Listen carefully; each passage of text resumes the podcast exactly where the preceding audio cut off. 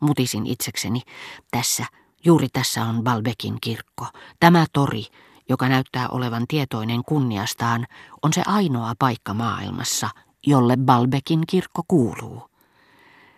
Tähän mennessä olen nähnyt tästä kirkosta pelkkiä valokuvia, ja näistä apostoleista, pääsisään käytävän kuuluisasta neitsyöstä, vain kipsijäljennökset. Nyt on edessäni itse kirkko.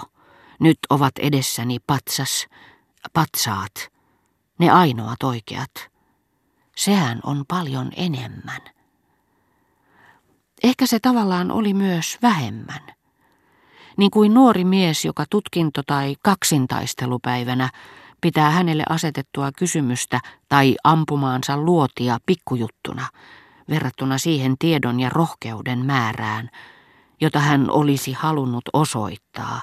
Mielikuvitukseni, joka oli pystyttänyt pääsisään käytävän neitsyön silmieni edessä olevien jäljennösten ulkopuolelle, kauas niistä mahdollisesti uhkaavista vaaroista, jotta se säilyisi koskemattomana, vaikka ne tuhottaisiin, ihanteellisena, arvoltaan yleismaailmallisena, hämmästeli nyt nähdessään tuhannesti veistämänsä kuvapatsaan, omassa rajoitetussa kivihahmossaan, käsivarteni ulottuvilla, paikassa missä sillä oli kilpailijoinaan yhtäällä vaalimainos, toisaalla kävelykeppini kärki, kahlehdittuna toriin, vierustoverinaan alkava pääkatu, pääsemättömissä kahvilan ja matkalippuja myyvän toimiston katseelta, kasvoillaan laskevan auringon säteistä ja muutaman tunnin kuluttua katulyhdyn valosta puolet, toisen puolen langetessa säästöpankin konttoriin,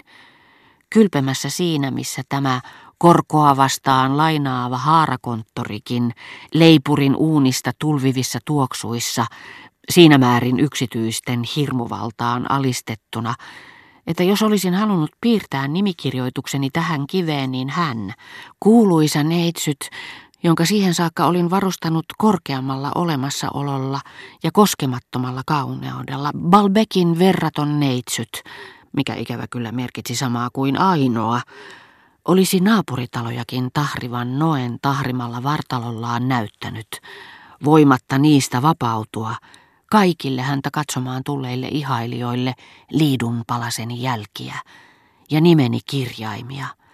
Ja juuri hänet, kuolemattoman ja kauan kaihotun taideteoksen, tapasin nyt niin kuin itse kirkonkin pienen kivisen eukon hahmossa, jonka korkeuden saatoin arvioida ja rypyt laskea.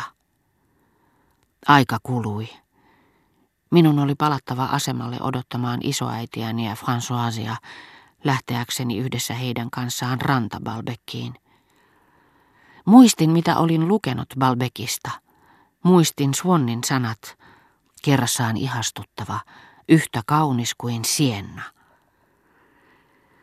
Ja syyttäen pettymyksestäni olosuhteita, huonoa kuntoani, väsymystäni, kyvyttömyyttäni katselemisen taidossa, yritin lohduttautua ajattelemalla, että minua varten oli olemassa toisia, toistaiseksi koskemattomia kaupunkeja, joihin ehkä jo lähitulevaisuudessa voisin astua kuin keskelle helmisadetta, Kämperleen, pisaroitten raikasta solinaa, halki viheriöivän ja ruusuisen kajon, missä kylpii Pontavon.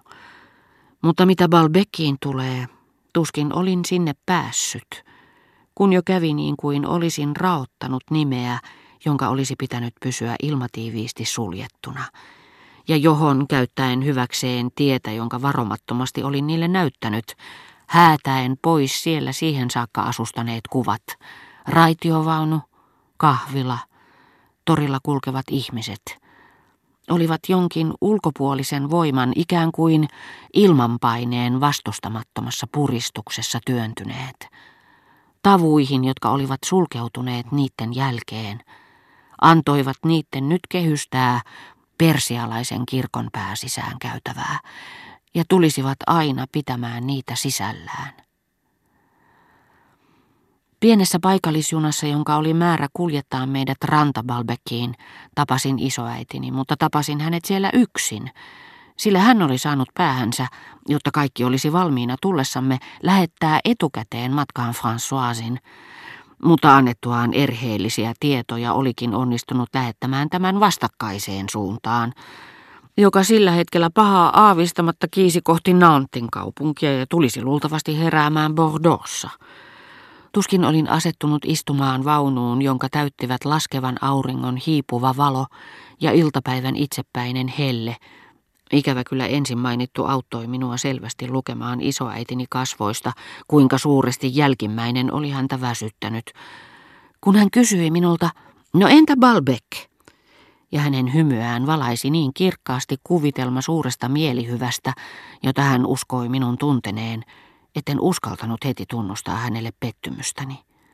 Sitä paitsi vaikutelma, jota älyni oli tavoitellut, pyöri mielessäni sitä vähemmän, mitä lähemmäksi tulimme paikkaa, johon olemukseni olisi pakko totuttautua.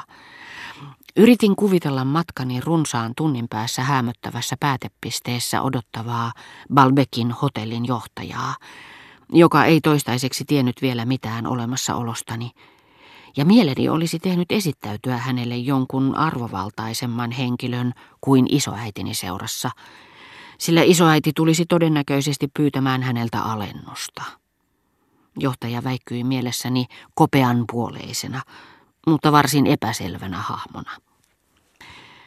Vähän väliä pieni paikallisjunamme pysähtyi jollekin rantabalbekia edeltävistä asemista, joiden nimetkin Angarie, Marku Vi, Ponta Coulevre, Arambouville, Saint Mars le Vieux, Hermonville, vaikuttivat minusta oudoilta, kun taas jonkin kirjan lehdillä niillä olisi voinut olla yhteisiä piirteitä tiettyjen Kombreen naapuripaikkakuntien kanssa. Mutta muusikon korvissa kahdella itse asiassa useammasta samasta nuotista koostuvalla motiivilla ei välttämättä tarvitse olla mitään yhteistä, mikäli ne soinnutukseltaan ja orkesterisovitukseltaan eroavat toisistaan.